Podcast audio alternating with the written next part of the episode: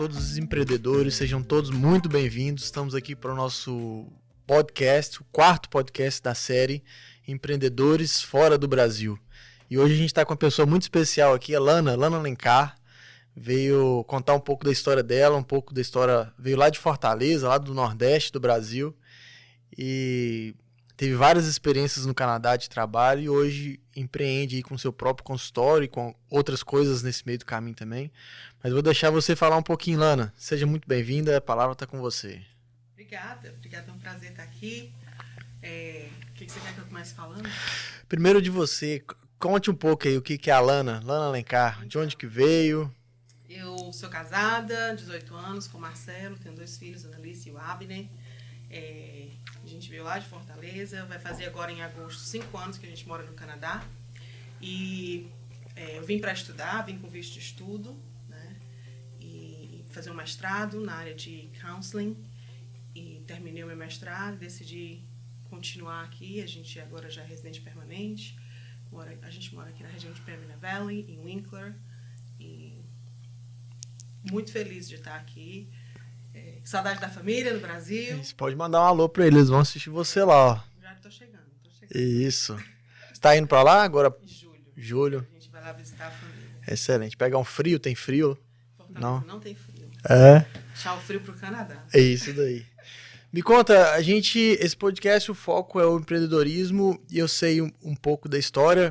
Me conta lá do Brasil ainda, como que foi a- as suas experiências de, de, de trabalho, de business, o que que você, como que, como que era a sua vida lá no Brasil nessa questão profissional? Então, eu, é, a minha família é uma família empreendedora, né? Meu pai, empreendedor, veio do interior do Ceará, assim, sem muita condição de ter estudado, mas decidiu é, empreender na área da informática. Para quem veio do interior do Ceará, sem ter estudado, ele decidiu empreender na área da informática e, e teve uma empresa grande. Então, eu cresci vendo essa questão de, do empreender, né? Do, do- da luta do empreendedorismo. Então, tá, tá meio que no sangue. E eu fiz faculdade de administração, casei, a gente chegou a ter um negócio no Brasil, uma, uma distribuidora de cosméticos. Mas foi na época que a gente estava tendo filhos, né? E a gente decidiu parar, porque eu queria focar na, na criação dos nossos filhos. É, a gente sempre planejou isso. Então, eu deixei um pouco de lado essa área do, do empreender. E, e nós somos cristãos, muito envolvidos com o ministério no Brasil. E essa área de aconselhamento, de ajudar outras pessoas, foi uma área que a gente investiu mais nesse período em que eu estava é, fora do mercado de trabalho e mais envolvido com questões de família, né? ajuda de casais, aconselhamento e discipulado, e filhos, crianças. Então, foi uma área que a gente investiu muito no Brasil. Por isso, quando a gente decidiu vir para o Canadá, era a área que a gente se interessava. Né? E eu decidi resgatar algumas dessas coisas e, e voltar para o mercado de trabalho nessa área. Entendi. E essa experiência de, de empreender no Brasil, nessa, nessa é uma empresa de Distribuidora de distribuidora. É. O seu esposo ficou tocando ainda o, o negócio? Não, vocês pararam juntos. A gente parou juntos, porque como era uma área, uma, uma área muito feminina, né? Precisava muito de mim. E a gente tinha acabado de ter nossa primeira filha, né, a Analícia, e precisava dessa presença. Era uma coisa que a gente, como família, tinha conversado e tinha combinado que a gente ia eh, focar na, na, na educação dos nossos filhos. Então a gente vendeu no melhor momento. Ótimo. O negócio estava no, no auge e a gente vendeu, foi um passo de fé. E a gente, olhando para trás, a gente vê hoje que foi a melhor coisa que a gente fez, né? Tem tudo, para tudo na vida há um tempo. Sim, sim. E aquele era um tempo da gente focar nos nossos filhos, e pelo menos para mim, né? Então, Marcelo voltou para a área dele e a gente vendeu. Ótimo. Que colocou um pause ali naquela área e hoje a gente está voltando para isso. Então saiu com boas experiências. Sim. Deixou, deixou a parte de empreendedorismo em pause, mas com uma experiência boa. Né? Isso. E muita coisa do relacionamento com pessoas, né? A nossa parte de distribuição de, de cosméticos no Brasil era relacionamento com pessoas, era equipe, treinamento de equipe. Então, eu sempre fui muito voltada para essa área de treinamento, né? De gente, de relacionamento. Então, até naquela, naquela experiência, já tinha um pouco do que eu faço hoje, né? Que é a parte que eu acho que, que, que eu tenho mais forte em mim, que é essa área de relacionamento. Então esse, esse projeto, esse business, ele não parou por conta da migração ainda, não? Não. Não, essa história ela parou por conta dos filhos e, e, e dar mais tempo com a família em casa. E quando que isso virou a chave para para vir para o Canadá? Onde surgiu essa, essa ideia?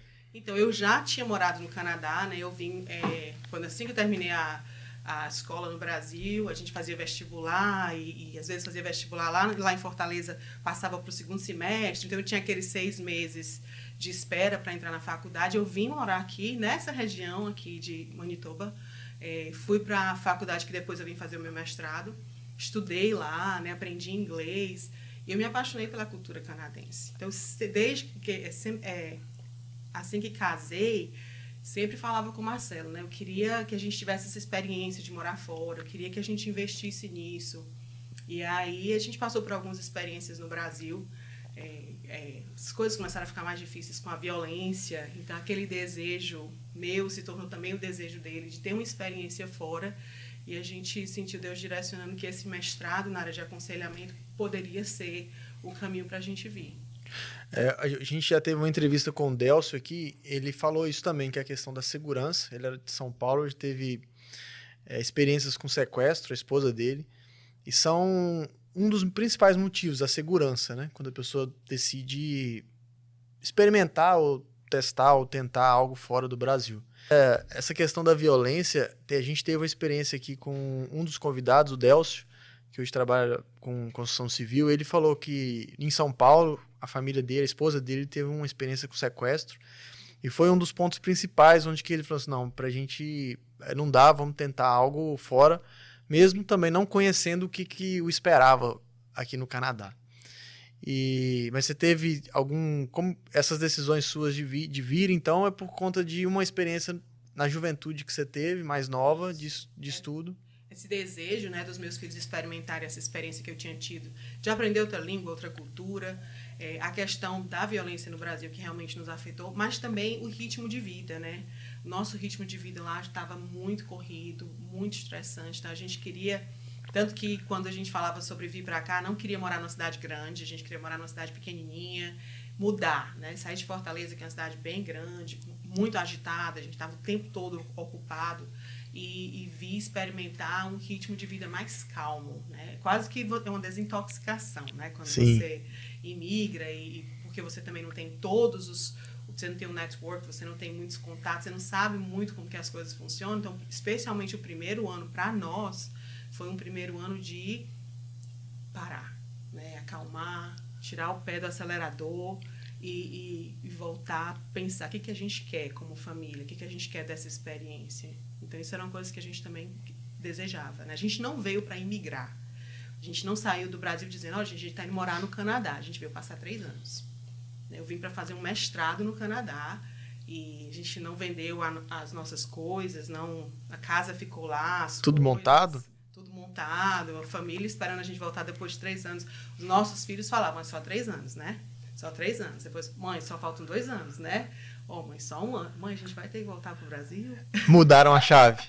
Mudou. Então, é, é a, agora, né, a gente entende que ainda não é tempo de voltar no Brasil. A gente entende que é tempo para a gente ficar aqui. Mas no futuro. Só Deus sabe. sabe. Isso. Você, como você já teve, tinha tido a experiência de Canadá, você já tinha um inglês bom, né? Porque você veio para estudar. E com a formação em administração e uma, uma bagagem de dona de, de um negócio. Quando você chegou aqui e desceu no aeroporto, qual era a sua ideia? Só estudar, montar alguma coisa? Como, o que, que você viu do mercado canadense? Quais foram as suas experiências? O que, que você conta pra gente? O que, que você tentou e testou aqui no Canadá? Antes da, de é, formar e ter o seu consultório. Então, para a gente foi uma coisa muito rápida que a gente decidiu vir em maio, em agosto a gente estava chegando aqui, né? Então não deu tempo muito de planejar mercado, como que a gente vai fazer. Foi aplicar para o visto, conseguir o visto de estudo e falar, agora eu vou ter que estudar, vou ter que fazer um mestrado em inglês. Apesar de eu já ter morado aqui antes, é, o nível de inglês de mestrado é um nível avançado. E fazia muitos anos que eu estava já de volta no Brasil, né? Eu vim logo depois que eu terminei a escola. Então, é, é foi um, foi um desafio. Meu foco era assim, eu quero terminar esse mestrado. Eu quero dar conta disso aqui, né? Mas também, mais uma vez, sem querer fazer tudo muito rápido e focar só nos estudos e deixar de lado a experiência da minha família, que a gente veio para viver uma experiência. Então, não faz sentido chegar aqui no Canadá e viver só para estudar. Eu quero viver Sim. e estudar. Aham. Faz parte da vida que eu quero ter aqui. Mas eu não quero só isso. Então, eu não corri para terminar logo o mestrado. Eu não fiquei logo pensando qual vai ser o negócio que eu vou fazer. O foco é a gente vai viver. Vamos viver, a gente va- vamos sentir o que, é que Deus tem para nossa família aqui nessa nova realidade, né? Esse era esse era o nosso nosso desejo. Então, Lana, você. E, e quais foram as experiências profissionais que você teve aqui nesse período? Ou você só se dedicou ao estudo também? Ou como que foi isso? A gente tem que se virar, né? Tem que estudar e trabalhar. E para mim, como eu queria viver essa experiência, o trabalho não era só a questão da renda, que também importa, a gente precisava do dinheiro, mas também era a questão de conhecer a comunidade, estar envolvida com a comunidade. E quando eu entrei no meu curso, no meu mestrado, eu fui entender o que era o mestrado em si, porque eu vim com uma ideia, porque a minha área, counseling, não existe no Brasil, né? É- é- a gente tem psicologia no Brasil, mas quando você fala em aconselhamento no Brasil, que seria counseling, terapia, quem faz isso no Brasil é psicólogo, não é a mesma coisa que aqui no Canadá, né? Então, existia uma confusão. Eu vim bater num curso e praticamente quando eu caí no mestrado, nos dias de aula, no primeiro semestre, eu falei: o que, que é isso? Nossa, não sabia que era isso, eu não sabia que era tão profissional. Eu pensei que era uma questão mais ministerial, como, como no Brasil estava envolvido em várias coisas assim. Então, eu falei, já que é assim, né, é, e já que eu vou ser uma terapeuta, eu preciso conhecer a cultura, eu preciso conhecer a comunidade. Então, aproveitei esses três anos de, de mestrado para trabalhar em áreas que eu achei que eram específicas. Né? Então, eu fui trabalhar de assistente educacional nas escolas, porque eu queria conhecer como que é ser criança no Canadá. Quando um dia eu for atender uma, uma criança e ela falar sobre a escola, o que, que é? Eu não fui na escola no Canadá, então o que como é que funciona? O que, que é isso? Então, eu trabalhava casualmente como assistente educacional e até por conta dos meus estudos, eu precisava sempre ter trabalhos casuais, né? Para poder, em época de prova, épocas de trabalho intenso na faculdade, no mestrado, eu consegui parar um pouco. E trabalhei na comunidade, no, num supermercado, que é uma cooperativa. Trabalhei como caixa no supermercado. Eu quero ver como que é o mercado de trabalho assim, né? Como que as pessoas que assim que chegam, imigrantes, pessoas que estão entrando, entry level, como que é esse trabalho. E trabalhei numa casa de idosos também, é, como caregiver, ah, porque eu queria saber como que o canadense termina a vida, né? Como é que é, é encarar o final para eles, né? Como que é o relacionamento com a família quando eles já estão nessa fase? Como é envelhecer no Canadá? Então, eu fiz de tudo um pouquinho. Também fiz vários trabalhos voluntários é, com imigrantes, né, com Regional Connections, é, nessa área de saúde mental para imigrantes. E foi uma área que sempre me interessou no mestrado, foi entender, porque eu estava vivendo aquilo. né? Como que o imigrante encara saúde mental? Como é que a saúde mental é afetada por causa dos desafios que a gente enfrenta como imigrante? Então, eu estava vivendo aquilo e estudando sobre aquilo e aplicando na minha vida. Uma coisa importante disso que eu, eu tenho visto nas histórias também é a pessoa ela tem um foco, um objetivo, era o seu estudo, e você começa a trabalhar em atividades que vão somar ao seu objetivo final. É, o Canadá tem muitas oportunidades de trabalho e, e pelo pouco que a gente conhece, que eu conheço do mercado de trabalho, você vai achar oportunidades de todas as áreas, de toda faixa salarial. E, e se você tem um projeto né, de empreender, de conhecer, ou de se formar num, num determinado ponto, ou montar uma clínica, um, um consultório, seja, seja qual for o seu projeto, você tem oportunidades de, de já criar habilidades nessa área. É, eu acredito que aqui tem uma certa facilidade nisso. Se você não, eu quero trabalhar com público, você vai conseguir algum tipo de trabalho nessa área e vai testando trabalhos diferentes. A mudança de trabalho aqui, você achou que foi algo positivo? É algo fácil de se fazer? Você consegue falar, ó, para mim deu, já peguei a experiência que eu precisava, agora eu vou partir para outra. É, para mim foi e como eram trabalhos casuais, é, às vezes eu conseguia fazer duas coisas ao mesmo tempo, né? Dava, dava um tempo na escola, e agora eu vou focar nessa parte caregiver, agora eu vou parar caregiver, vou ficar. Cheguei a fazer as três coisas ao mesmo tempo, porque todos os três eram trabalhos casuais, né? É, então não foi difícil, até porque não eram trabalhos que exigiam uma, uma qualificação maior, né? Para ser é, assistente educacional, você precisa ter um bacharel. Então, eu tinha o bacharel, eu sempre gostei de estudar. Então, escola, para mim, ensinar as crianças, estar com elas, para mim, tipo, já era natural. Né? Eu falava para Marcelo, eu estou trabalhando com uma coisa que eu faria de graça. Eu poderia ser voluntária fazendo isso aqui, porque eu amo fazer aquilo. Né? A mesma coisa, trabalhar com os idosos. Então, é, pa passar de uma experiência para outra e viver as três ao mesmo tempo foi interessante. E foi, não, não foi tão difícil. E em tudo isso, construir network, né? Porque hoje como terapeuta é, eu colho dessas, desses relacionamentos né? Eu, eu vou em locais e eu, eu, consigo oportunidades eu sou reconhecida por causa dessas experiências que eu vivi. Além dos clientes que conversam comigo e falam assim ah eu trabalho com isso. Ah eu sei eu também já trabalhei com isso sei como é eu, sei, eu conheço os desafios. Então você consegue é, entender mais o seu cliente. Sim sim. A gente falando em network não sei se você lembra, assim, a gente está aqui fazendo a gravação nesse, nesse ambiente justamente para um network. Né? Eu comentei com você que estava com esse projeto, precisando do, do, do, estúdio, de uma, de uma sala, você me passou um contato do Shepard. Um abraço pro Shepard, ele não fala português, mas eu falei o nome dele, ele vai saber que é com ele. E me vendo aqui, ele vai saber do que se trata. Isso, verdade. E ele me, me conectou com a pessoa responsável pelo, pelo local aqui e deu certo. Então, network se você está pensando em, em, em, empreender, você precisa, em todas as áreas, é, é o network, você contribuir para a vida de alguém ou alguém contribuir para a sua, essa rede de contatos, principalmente a gente que é imigrante, né?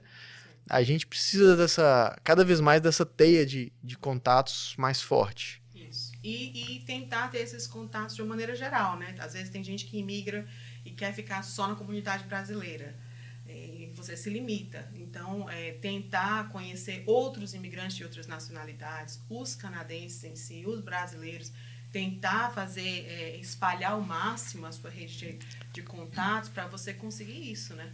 É, é, no momento que a gente precisa, você liga, é isso daí. Tá aqui, quem tá perto, né? A família do Brasil a dois mil quilômetros, às vezes, não consegue resolver. E me conta que, e, e, durante essa fase de três anos na, na faculdade, no mestrado, na verdade, como que foi assim a sua cabeça com relação a, a negócios, a trabalho, porque isso é essa essa counseling, né? Se tornar um counselor, você é uma profissão. Você se viu em alguns momentos tentada ou pensando em, em caminhar com algo novo, algo diferente, ou fazer paralelo isso, ou falar, não, isso aqui não dá para mim, mas eu já estou aqui, eu vou empreender, eu vou trabalhar para alguém. Como que foi sua experiência nesse sentido? Então, eu acho que eu fiquei na dúvida se eu conseguiria trabalhar como terapeuta aqui durante muito tempo do meu mestrado. É, mas o meu crescimento no mestrado, o que eu aprendi, é, foi tão rico que eu falei, mesmo se eu não trabalhar com isso, o que trouxe para minha família já valeu a pena. Então eu falei, não tem como. Então, não terminar o mestrado nunca foi uma, uma opção para mim. É, mas pensar como é que eu vou usar isso para fazer isso ser trabalho sempre foi uma dúvida. E uma das coisas que realmente era difícil para mim é porque toda, toda a minha referência de terapeutas e de counselors veio dos meus professores do mestrado, todos canadenses. Então eu falava assim, eu nunca vou conseguir ser igual a eles. não sou canadense, eu não, eu não, tenho essa personalidade, eu sou diferente, eu falo com as mãos, entendeu? Eu não, né, eu falo alto, eu, eu sou diferente. Então, durante algum tempo eu tive essa, essa dificuldade de entender que o que eu achava que era uma, a minha fraqueza, ser diferente, era a minha força. Né? O que realmente me destaca hoje como terapeuta é o fato de que eu tenho uma cultura diferente. Né? Traz um, enriquece o meu trabalho muito mais. Mas até essa chave virar para mim, acho que foi no último ano já no mestrado que eu tive assim um, um, um clique, né, aquele momento assim, e foi assistindo uma terapeuta famosa dos Estados Unidos, que é africana, né, que depois se tornou uma depois desse momento se tornou uma pessoa de muita relevância. falando. Durante uma aula eu precisei assistir um vídeo dela para fazer um trabalho. Quando eu vi aquela mulher trazendo a cultura dela, as roupas que ela estava vestida, trazendo a dança africana para a terapia, eu falei, nossa, se ela pode e, e ela é tão bem sucedida no que ela faz, eu posso trazer quem eu sou. Então, a partir daí, eu comecei um processo de juntar né, a minha experiência no Brasil, tudo que eu vivi, a minha história familiar, a minha personalidade, meu empreendedorismo, falar, não, agora esse negócio vai dar certo. Você vestiu a camisa e. E aí foi quando eu comecei a entender. Eu falei, não, eu não vou mais esperar. Não vou mais esperar uma agência, eu não vou mais esperar um emprego, né? Eu vou fazer esse negócio. Dá certo, vou fazer dar certo. É. Voltando um pouco aqui, é, como a sua formação no Brasil é administração, como que você se deparou com a oportunidade de ir para a área, vamos falar de saúde, né? Assim, de, de social, de social é. Como que foi essa transição? E se às vezes tem alguém nos, nos assistindo ou nos ouvindo que, que tem essa afinidade com a área de saúde, mas às vezes até nunca pensou numa possibilidade de se tornar é, conselheira. E como que foi? E quais são as exigências? É um processo longo? É curto? Qual a qualificação? Uhum. Então, Aqui no Canadá, é, qualquer pessoa que tem um bacharel em qualquer área pode fazer um mestrado. Né? Então, você não precisa necessariamente ter um bacharel em psicologia para você virar um psicoterapeuta, um counselor, um terapeuta. Você pode ter qualquer bacharel, contanto que o mestrado seja na área que você está escolhendo. É, a administração é da área de humanas. Hum, psicologia é a área de humanas também, apesar de é, paquerar com a saúde, mas é humanas. E, e, e, sempre foi minha área. Eu acho que eu estava fugindo disso, porque eu cheguei a fazer um. É, como fala? Aqueles testes vocacionais ah, eu estava na escola e deu psicologia para mim. Eu falei, não, não quero ser psicóloga. Vou fazer administração que está perto, mas não é psicologia, né? Sim. E, e acaba que eu. Voltou. Voltei para cá. Esses testes até que Funciona. Às vezes dão certo. É. Mas se você está no Brasil e você tem interesse nessa área, é, você quer atuar, clinicar no Canadá como terapeuta, um bacharel de psicologia não é suficiente. Então, você vai na faculdade no Canadá ou traz o seu bacharel de, de psicologia para o Canadá, você não pode clinicar. Você precisa ter um mestrado na área de counseling para ser terapeuta. Se você quiser trabalhar dando diagnóstico ou com, trabalhar fazendo terapia como psicólogo, você vai fazer um, um mestrado na área de psicologia. Uhum. Também específico, né? Entendi. As coisas aqui. As exigências não são muito altas, né? Você tem que escolher o curso que você quer, onde você quiser ir. Eu fiz o meu curso no Providence, uma universidade que tem perto de Winnipeg. Eu dirigia, né? Toda semana e voltava. É 100 quilômetros daqui. Então, é um curso muito bom, reconhecido. E, e depois é arregaçar as mangas e estudar muito. É um curso muito puxado, é um curso pesado, não só pelo volume de estudo em si, mas porque é um curso que, que mexe muito com você emocionalmente, né? Você tem que fazer uma reviravolta muito grande. Então, quando você imigra, você já está fazendo isso. Porque você já está se questionando. Por que, que, eu faço as coisas do jeito que eu faço? Sim. Por que, que eu sou diferente? Por que, que... Então, você está passando por essa experiência como imigrante, você faz experiência por causa do curso também, você coloca uma em cima da outra. Então, pode ser muito. É. Né? a própria conexão, né? Você saiu do Brasil, você se desconectou.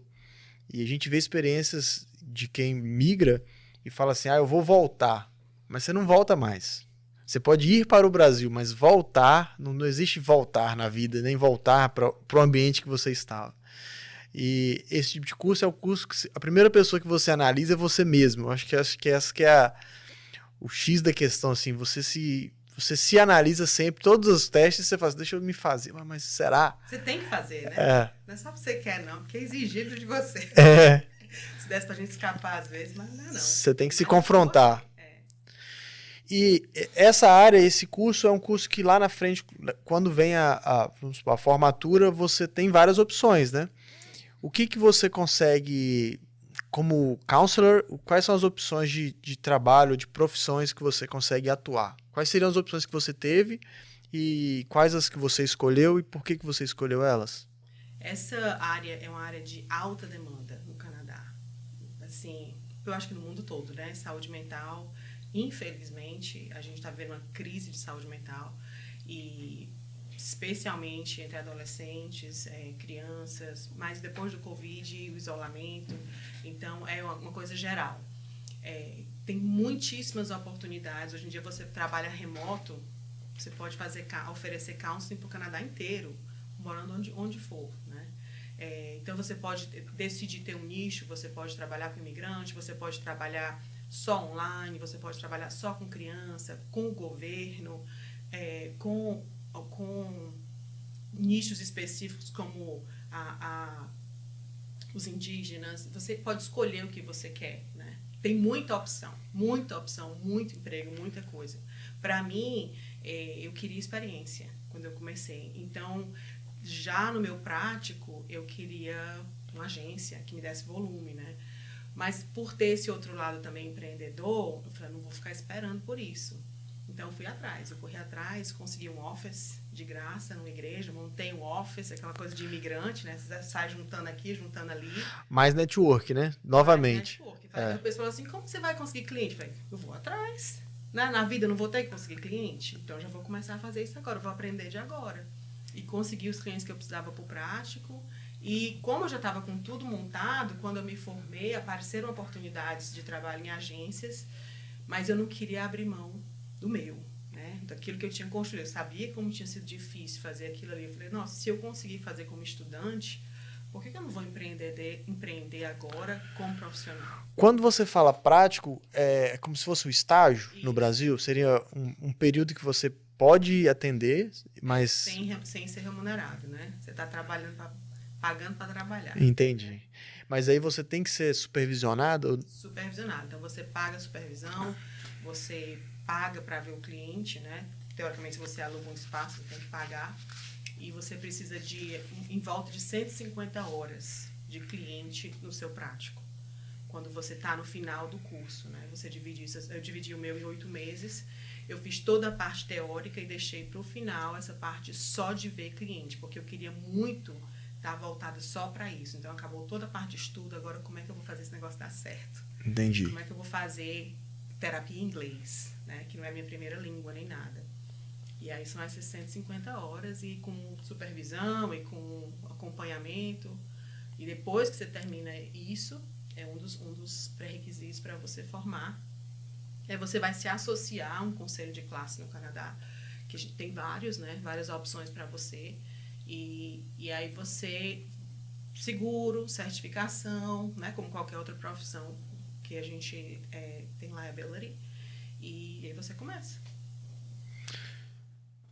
você você teve alguma assim a área empresarial as pessoas às vezes têm um medo da questão de por ser imigrante né os desafios os, as, os bloqueios de falar assim, não eu eu não tenho medo de empreender porque eu não sei qual vai ser a reação da cultura canadense que a gente está no Canadá mas eu não sei como funciona isso na área de saúde você sentiu alguma coisa alguma alguma barreira que você conseguiu perceber isso e, conseguiu superar? Como que foi essa sua experiência na área de saúde, na área de atendimento com a cultura canadense?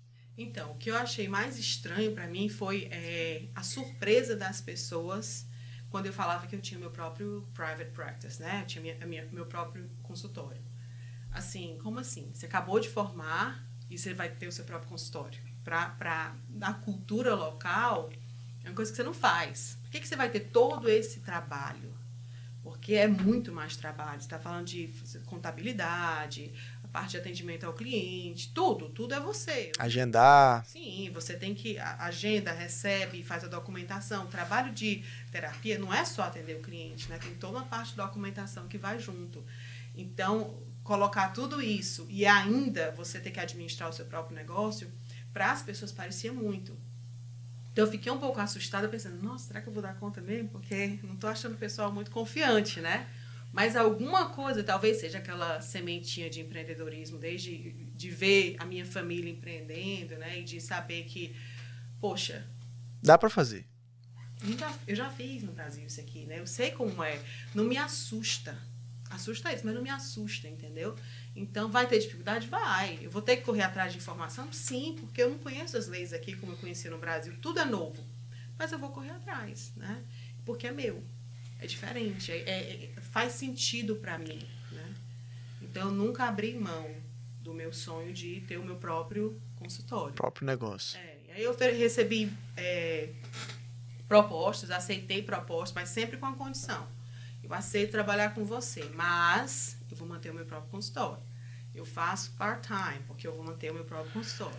Eles não, eles não entendem isso um certo conflito? Você tem o seu consultório e atende lá? E, e, e como que é essa, essa correlação entre você ter o próprio negócio? Porque a gente vê, a gente vê muitas pessoas terem um, um full-time ou um part-time, mas normalmente o trabalho ou o empreendimento que ela está criando ou o produto que ela está fabricando não está relacionada diretamente ao empregador que ela tem hoje hoje, ou quando você começou, você trabalhava num, em clínicas, né? Em, em, negócios que já eram de, de, atendimento, de terapia, e você começou a montar o seu. Uhum.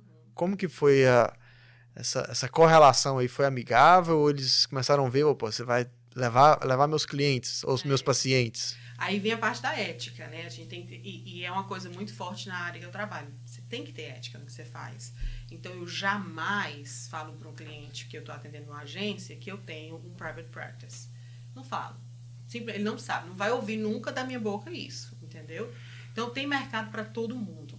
Eu tenho meu mercado no meu consultório cheio, eu tenho é, agenda cheia na agência. Então, não está faltando mercado, ninguém está lutando por espaço. Está sobrando mercado mais gente queira vir atender, a gente está dizendo, venha, porque nessa nossa área a gente quer que venham mais pessoas. Se alguém puder vir e levar uma, uma, uma fatia do que eu estou atendendo, não é ruim, não. É, é. bom. Né? Porque pode ser muito. É, e, e, é uma coisa que a pessoa não pode esperar, né? Não é um negócio que você vai falar que. Não sei como é, mas você não pode falar assim, ó, daqui seis meses você volta. E, e é praticamente o que está acontecendo, né? Na saúde pública, você está esperando 8 a 12 meses por um counselor, se você estiver esperando na saúde pública.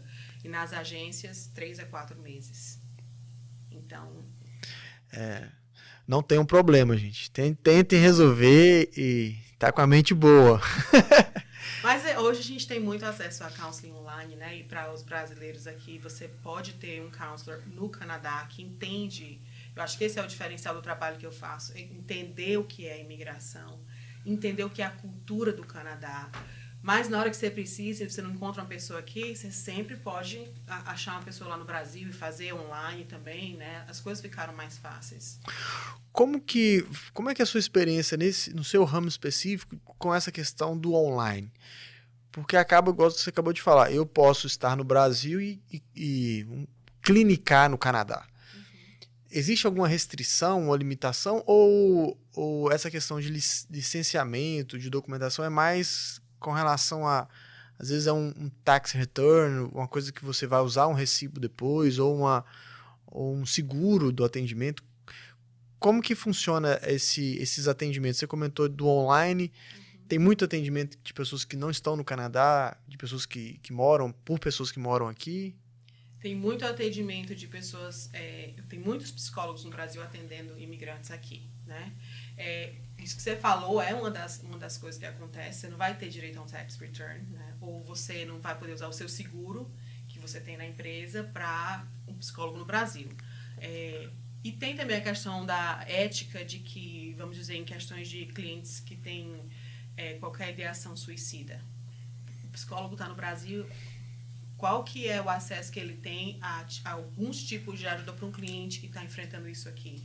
Então, dependendo do problema que a pessoa está enfrentando, é muito melhor que ela procure alguém local. Não que ela tenha que ver a pessoa, mas uma pessoa que tem acesso a serviços de emergência e, e, e contatos, né? grupos de apoio, é, ajuda online, para cobrir aquela pessoa com todo o suporte que ela precisa. E quando você está no Brasil, você é um pouco mais limitado com relação a isso.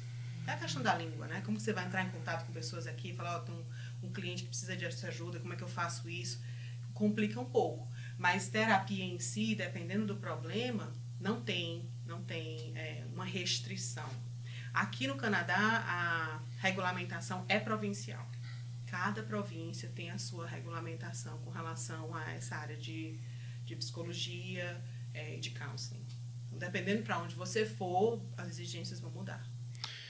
E, e especificamente ao, ao, ao business, né, ao negócio, quais foram as dificuldades que você viu ou os maiores, as maiores barreiras na parte técnica ou teórica de abrir um negócio? Você, como que foi? Você foi num, num contador, você fez por conta própria, ou a própria faculdade te, te mostrou o caminho das pedras para ter o seu próprio consultório?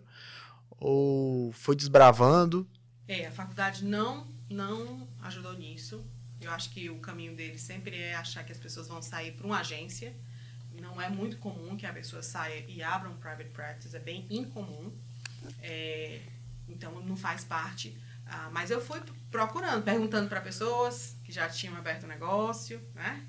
E, e procurando online, conversando e abri meu negócio e fui juntando as peças, né? Ainda tem muitas coisas que eu ainda estou aprendendo porque gente, eu só tenho um ano de prática, né? De, de business, mesmo do meu consultório.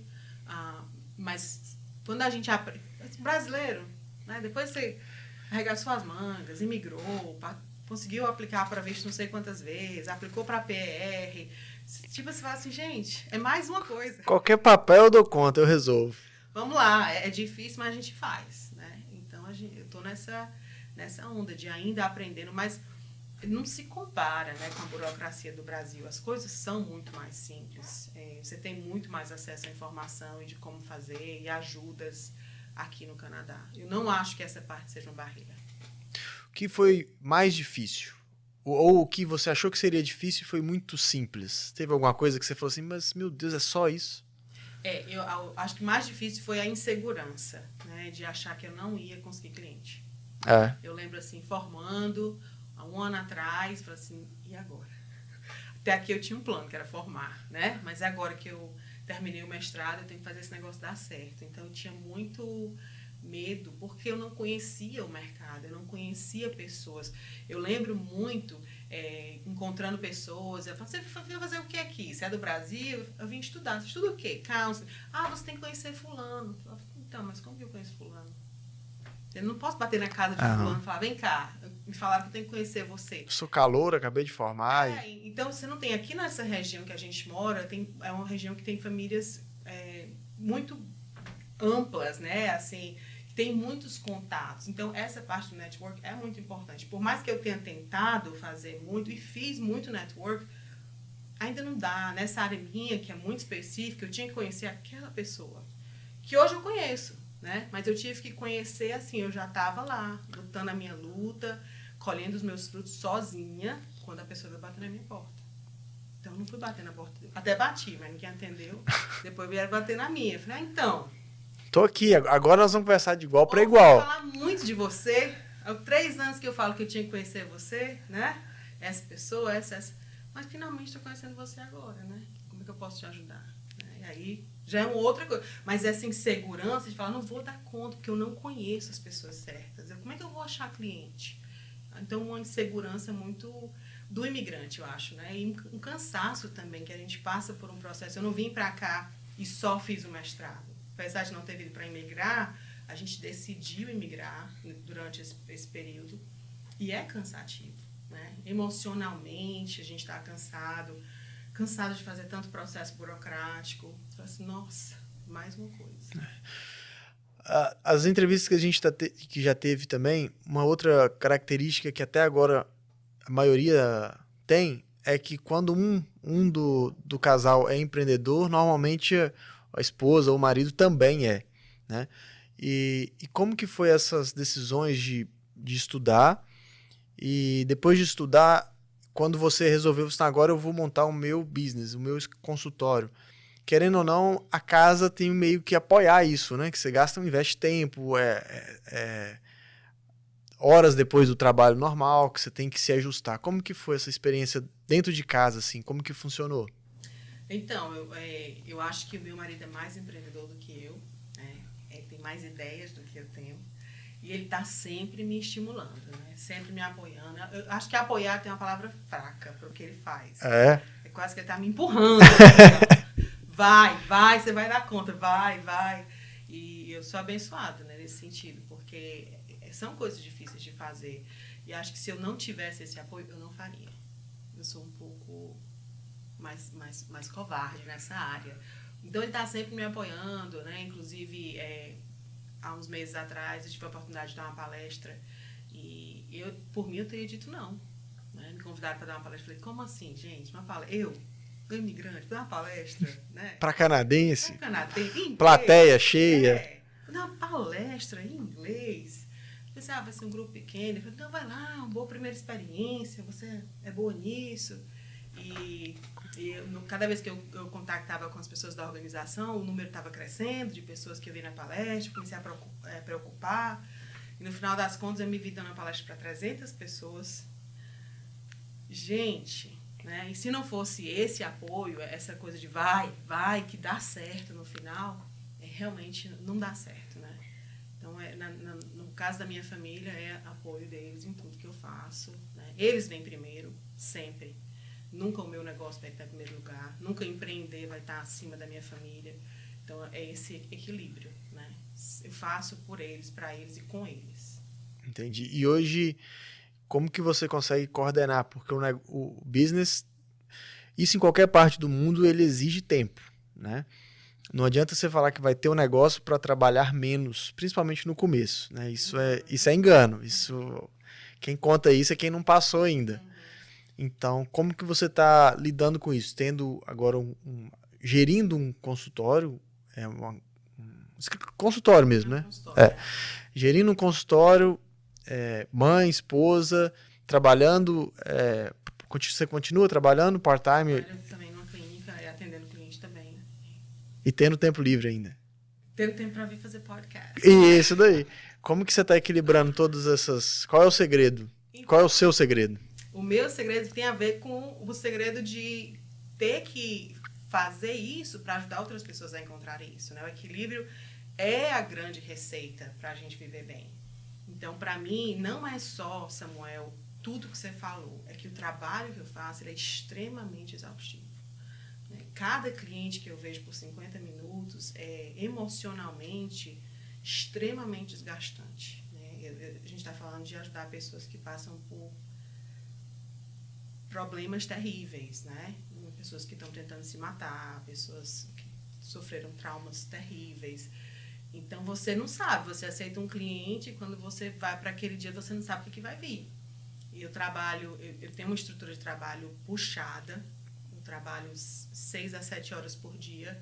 É, cada hora eu vejo um cliente, né, um atrás do outro, porque eu quero chegar em casa cedo para ter tempo com os meus filhos. Né, isso que me recarrega, entendeu? Mas eu não trabalho todos os dias na semana. Eu, eu tô tirando o pé um pouco mais da agência para investir mais tempo no meu negócio. Foi uma coisa que eu fiz nos últimos meses também. Agora que eu já tenho um, um nome mais conhecido, eu já tenho uma base de clientes mais forte, então eu vou manter o suficiente é, na agência para ter os meus clientes, porque é uma responsabilidade minha. Eu não posso simplesmente dizer, acho que o meu negócio é mais lucrativo agora, eu vou sair da agência e vou ficar só com o meu negócio. Eu não posso fazer isso com meus clientes. Sim. Tenho uma responsabilidade com eles, né? Então eu preciso estar lá. Cada cliente novo que eu aceito, eu estou aceitando a responsabilidade de cuidar deles por, a longo prazo. Então, é, eu preciso tomar muito cuidado com isso. Quantos eu vou aceitar? Quantos clientes novos? qual que é a hora de diminuir? Como é que isso está me afetando? É diário, é diário, né? É, é, tirar tempo livre, é falar, em julho vou tirar três semanas. Ah, mas eu estou no auge do meu negócio, agora que os clientes estão procurando, eu vou ter que dizer não. Paciência. Vão, vão ter que esperar. Vão ter que esperar, porque não é sobre simplesmente você gerar renda. É um trabalho que exige de mim. No final do dia, tirou um pedaço grande de mim. Então, eu preciso me cuidar.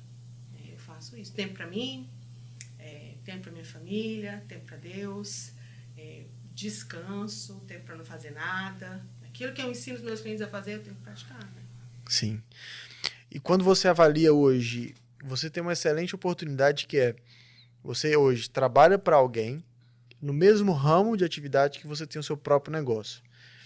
Qual é a análise que você faz se você você consegue ter um resultado, um, um pensamento? Você fala, olha, se eu trabalhasse, o que, que eu conseguiria eu conseguiria alcançar o que eu já alcancei hoje se eu tivesse só trabalhando para alguém, se eu tivesse mesmo a gente sabe que você, no Canadá você trabalha para alguém, talvez três ou três e meia da tarde você já está em casa, está mais tranquila, você vai Eu acho, talvez, mas aí você vai se preocupar menos durante o final de semana. Você não tem que preocupar se a sua estrutura do escritório lá, do consultório, está pronta para segunda-feira atender alguém.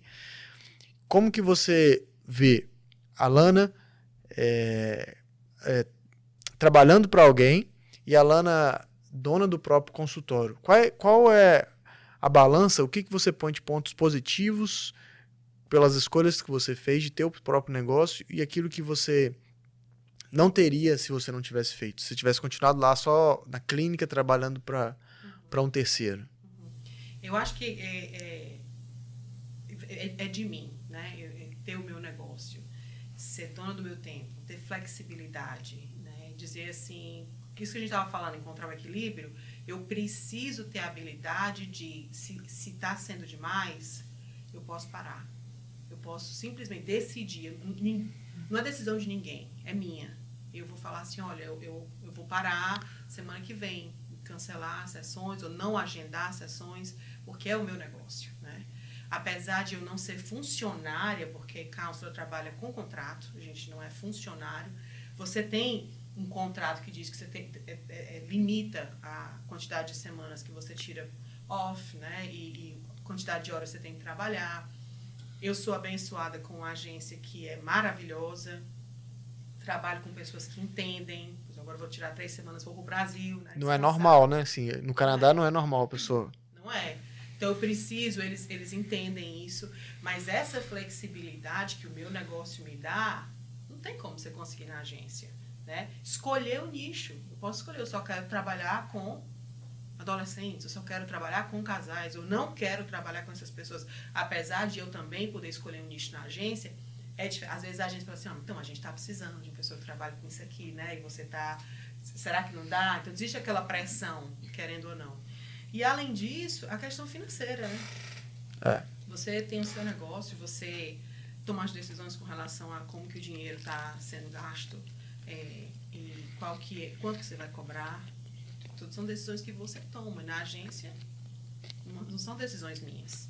Eu sou convidada e é isso aqui que a, a, a, sua rate é essa daqui que a gente vai pagar e tal, funciona assim, o office é daquele jeito, então website, tá, você não tem muita, é, é, apesar de ter espaço de contribuir, não é a mesma coisa. Então, eu tenho meu site, eu escrevo lá quem eu sou, né, e o meu office é do jeito que eu coloco, a minha personalidade está lá. Então, é uma coisa muito mais pessoal, né? Sim, sim. E da, com relação ao resultado financeiro, você acha que a diferença é muito grande? Ah, depois que você empreendeu, o, o que você conseguiu alcançar é muito diferente daquilo que se você tivesse no seu regime de trabalho para um terceiro? Você ganha muito mais quando você trabalha para si mesmo no Canadá. É, é, é, bem diferente, né? Você tem como você ter é, cobrar mais, é, é, ca caçar, né? explorar nichos em que você vai ganhar mais? Tem. Depois que você tem mais anos de experiência nessa área, você tem opções também de empregos, assim, full time, que você vai dar aquelas horas, recebe esse tanto. Mas não é o meu perfil. O meu perfil é, é correr atrás, é, é desbravar, é ter um objetivo, né? E alcançar. Ter o resultado em cima do próprio desempenho. Né? Eu acho que o empreendedor, uma das coisas, dos pilares de você empreender é que você quer galgar resultados por, pela seu desempenho, a sua capacidade. Eu acho que está muito ligado ao que você fala assim, olha, eu, eu posso fazer isso de forma diferente, autônoma e, e voar. Então... E quando... foi uma dificuldade mesmo até pouco tempo que eu precisei tirar mais tempo para meu negócio, diminuir o tempo na agência para eles entenderem isso. Mas como assim, tem uma estabilidade aqui na agência, a gente tem lista de espera para você, né? Você não precisa fazer isso, porque não é muito da cultura deles e do, do meio que eu tô, né? Esse meio de, de é, psicoterapia. Eu falei, então, mas é o que eu quero, né? Eu quero fazer isso aqui, eu quero dar uma chance a isso aqui. Eu falei assim, eu estou me, me doando, estou investindo meu tempo, porque querendo ou não, esse primeiro ano, como eu estava começando, mais tempo na agência, eu me doei mais a eles. Agora é o tempo de me doar ao meu negócio, né? Acho que nos últimos três meses eu tenho focado mais tempo no meu negócio. Então foi difícil para eles entenderem isso. É o que o empreendedor faz, né? Segue o seu sonho e às vezes as pessoas que estão em volta não vão entender. É, a questão, eu, eu falei assim de novo da questão do, do resultado, porque eu percebo que é um dos grandes desafios. A gente teve com o André também conversando com a gente aqui, ele falando desse desafio de que o que a pessoa ganha mensal aqui num, num trabalho, seja ele qualquer que seja, o Delcio também falou na, na área da construção civil, é um, um, um salário, um rendimento digno. A pessoa vai ter uma qualidade boa de, de vida e, e empreender passa a ser mais difícil ainda. Seguir esse sonho passa a ser mais complexo, né? Porque você não é que você vai sair. A maioria das pessoas que ouvem a gente no Brasil vai entender. Não é que você vai sair de uma necessidade de fazer um, uma renda extra. Aqui você, teoricamente, você não precisa fazer uma renda extra. Sua renda já, já cobre suficientemente para você pagar suas contas, ter uma qualidade de vida razoável, fazer as viagens que a, a comunidade, a cultura que normalmente faz, né? Que é acampar, uma ou duas, três, ou o mês inteiro. Mas é isso, assim, esse, esse desafio de que, esse desejo, como você falou, do coração de que, não, eu, eu quero experimentar, quero ter meu próprio negócio, quero ser dono do meu tempo, ser dono do, do que eu, receber aquilo que eu trabalho, do, da minha capacidade. E o empreendedor tem essa, esse desejo, né? Eu sei dar mais e, e galgar resultado com relação a isso. Uhum. O que que você, para quem está nos ouvindo aí é, hoje ou nos vendo, o que que você pode falar dessa profissão para quem não tem muito é, conhecimento de, de como fazer, o que fazer, ou as dúvidas que a pessoa pode ter, o, como, a quem procurar. Se eu quero seguir uma área de counseling, eu, existe faculdades específicas? Quais são as, talvez que tem um perfil mais de imigrante, eu não sei se talvez tenha isso, tem faculdades que recebem mais imigrantes do que mais culturalmente canadenses mesmo. É, não é uma faculdade, não é um curso, um mestrado que é, tem muitos imigrantes. Você não vai, não vai ver, talvez a área de TI, você vai encontrar muito, muito imigrante nessa área, nas faculdades, né? No mestrado que eu fiz, eu e outro imigrante, a gente terminou no, na minha época.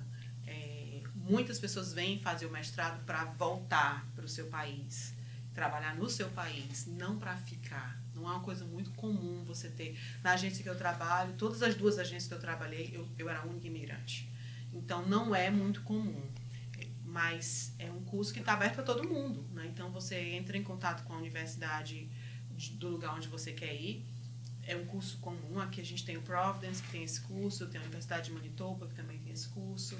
É, alguns são mais voltados para a área de família, de, de casais, alguns são mais voltados para a área cristã, que é o curso que eu fiz no Providence, que é uma universidade e seminário. Então, mas, mas no Canadá inteiro você vai ter muitas opções desse curso, porque é uma área que aqui é alta demanda. Né? Então não é difícil. Você coloca counseling e bota a universidade que você quer, você vai ver os vários programas que tem e, e depois é só começar a parte de documentação. Inglês, que é um pouco mais exigente do que para uma faculdade, que é o nível de mestrado, mas é fazer a prova de inglês e dar, aplicar para o visto e vir. Você falou que, só eu fiquei na dúvida, você falou que foi a única brasileira que fez o curso ou a única imigrante mesmo? Não tinha outra nacionalidade além que de você? Terminou. Que terminou. É quando eu terminei, eu era a única imigrante. Outros brasileiros é, fizeram junto, mas não terminaram comigo. É, tinha um paraguaio que terminou comigo, então é, terminou depois de mim. Então, assim, é, não é um curso que você vai esperar encontrar um monte de imigrante. Né? E às vezes tem cursos assim, tem faculdades aqui no Canadá assim, porque tem Sim. muita gente que vem através do visto de estudo nessa área você não vai encontrar muitos imigrantes. Mas não é um problema. Eu, eu, eu acho, eu, eu quero incentivar pessoas Sim. que gostem dessa área, que queiram. É, quando você chegar e ver uma sala que só tem canadense, você é o único imigrante, você tende a pensar como eu pensei agora, como é que eu vou fazer esse negócio dar certo? O que você pensa que é fraqueza é a sua força. Sim. Você tem coisas que nenhum outro na sala tem, né? Experiências de vida. E quando, me, quando a gente tá, tem marcado as entrevistas, quando as pessoas ah, não, eu, eu tô empreendendo, mas eu tô no começo ainda, ah, não, eu, eu só acabei de criar um produto, eu ainda nem rodei o MVP. Eu acho que um pouco, um pouco de, de empreendedor todo, todos, todo brasileiro que imigrou tem, tem, né? Porque ele empreendeu na sua própria vida, né? E a maioria muda de profissão, muda de carreira. Tudo aquilo que ele construiu profissionalmente no Brasil, normalmente, nos primeiros anos, não tem muito valor. Até ele se conseguir se, se requalificar ou se credenciar novamente. Mas é, é, um, é um desafio muito grande. Muito grande.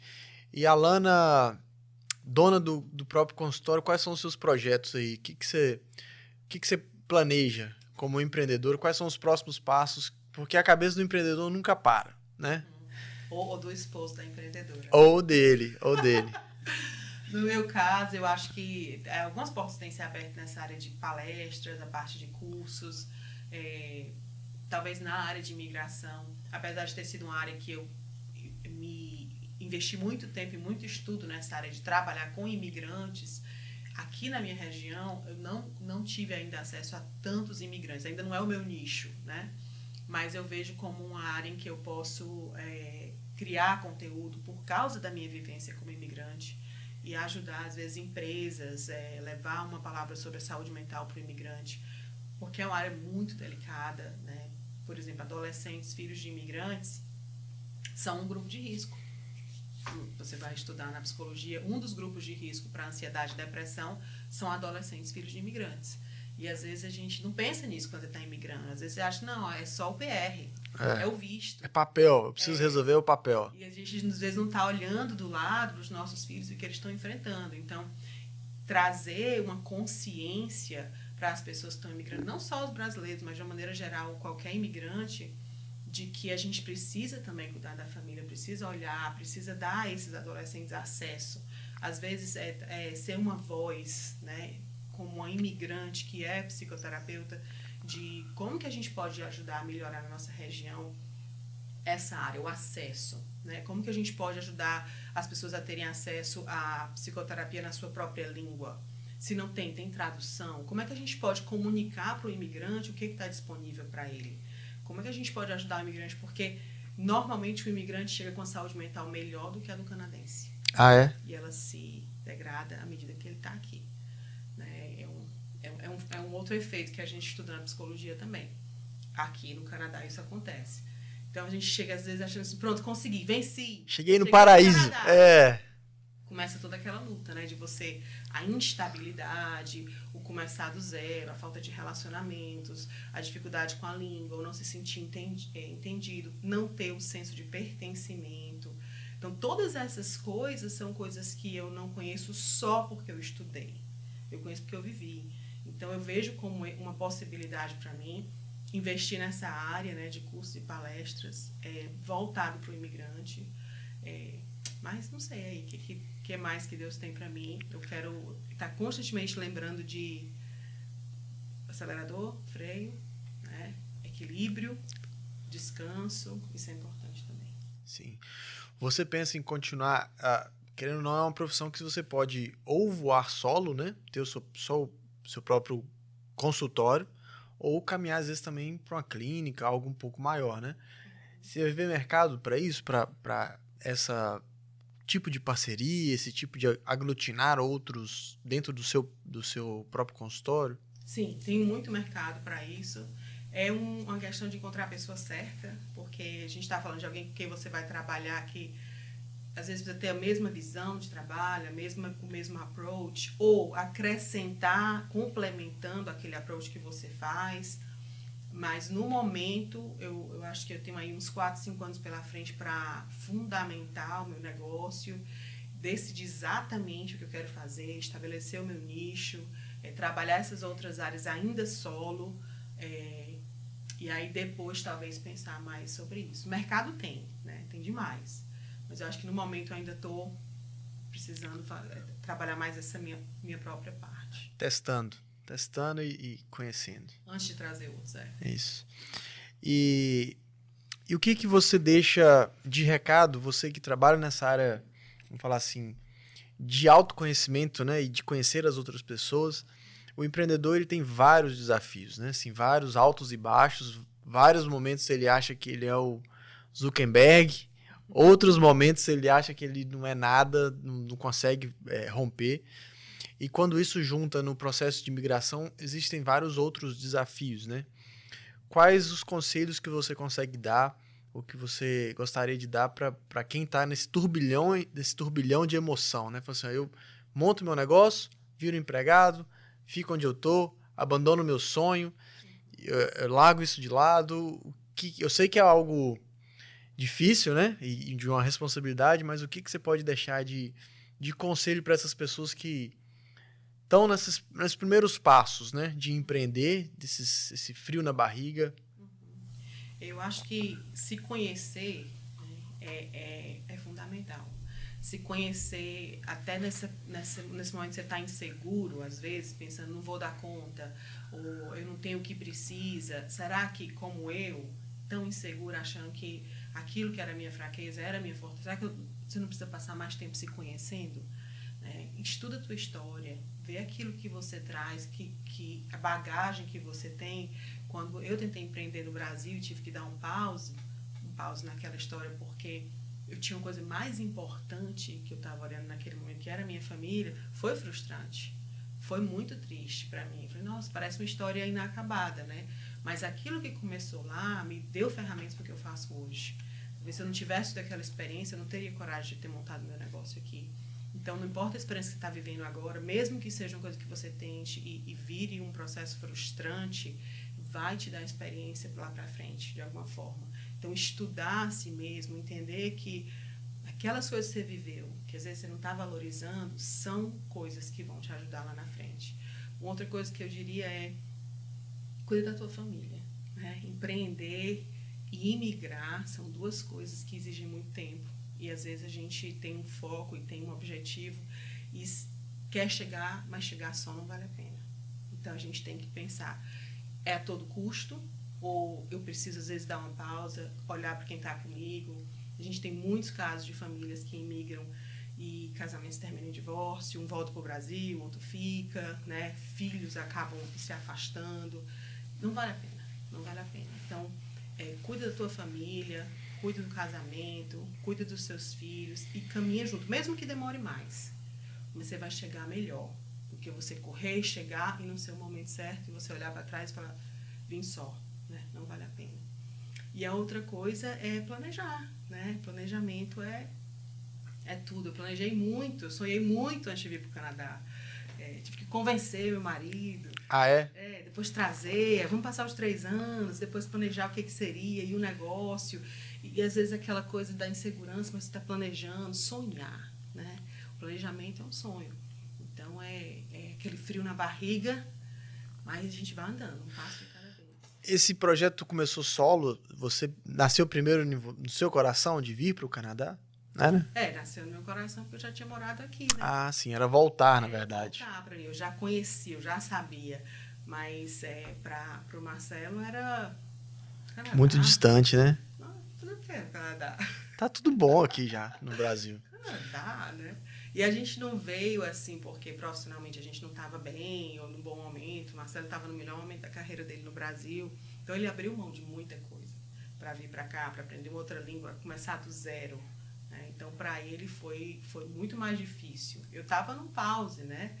Eu estava vindo para começar a minha parte aqui, mas ele teve que parar um, um, um grande, um, grandes projetos que ele tinha lá. Então foi difícil. É, mas tá chegando lá, né? A gente pode falar que a cada passo e o sucesso ele não vem lá no pico do Everest, vem passo a passo, né? A cada vitória, a cada conquista, a cada pedrinha que você põe no seu no, que você está construindo o seu painel todo, da, o seu quebra-cabeça, né? Seu, seu objetivo final. Então é isso. Eu, eu quero deixar e falar aqui. Eu não sei se, se você quer depois convidar ou, ou falar que você está de portas abertas. A gente, como imigrante, eu posso falar que até mesmo a geração, né? Eu, eu sou filho de psicóloga lá no Brasil, então um pouco a gente conhece, vê e sabe como que existe vários tabus em relação à terapia, a, a, a se conhecer ou assumir alguns, algumas situações, alguns medos. E depois que você migra, talvez isso agrava de certa forma, que você fala assim, não, eu tenho que ser forte, eu já, já fui, né? Eu já aterricei.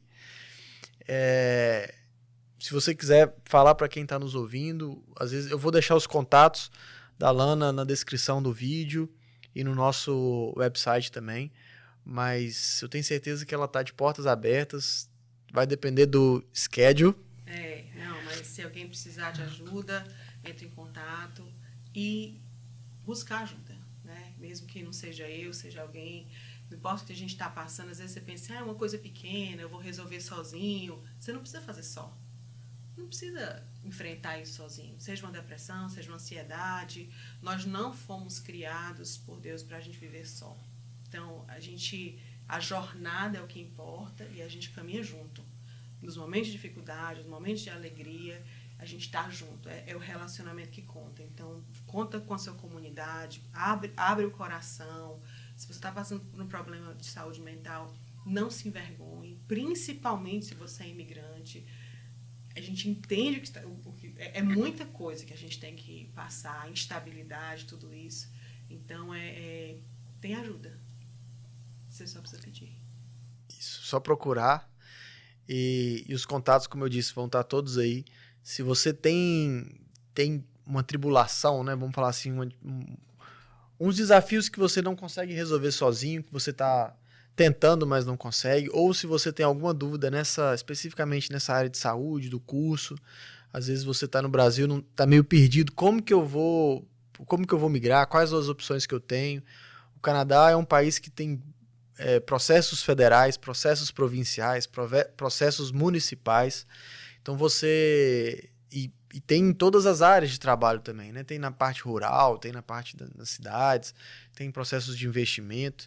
Então, se você tem algum desejo de conhecer um pouco mais nessa área de saúde, de, de desse tipo de curso, né? De, de, de counseling, se você tem algumas dúvidas e a Lana tem certeza que está aqui à disposição, pode fazer o contato com ela, pode fazer o contato com a gente do Pode Bem também.